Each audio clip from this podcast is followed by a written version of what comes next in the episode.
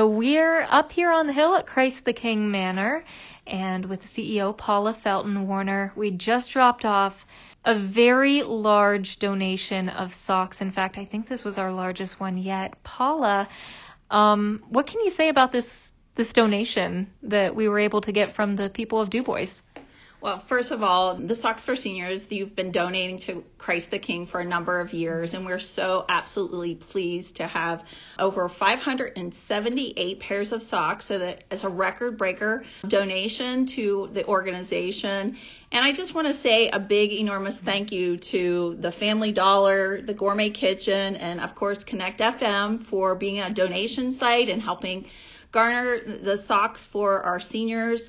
Though they seem very small, uh, giving socks, it's not small at all. It is a big, important piece of uh, what brings a lot of comfort to our residents. So we want to extend a big thank you to everybody in our entire community that took the time to donate socks to our seniors. That's wonderful. I think that's great for Socks for Seniors. What does Christmas look like at Christ the King Manor?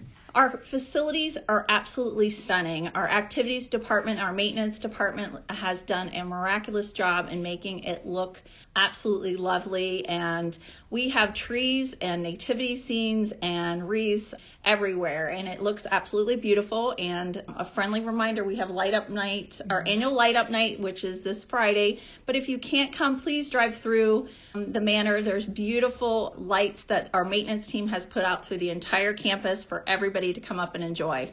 I just want to wish everybody a very Merry, Merry Christmas and thank you for the continued support. We just appreciate it so very much.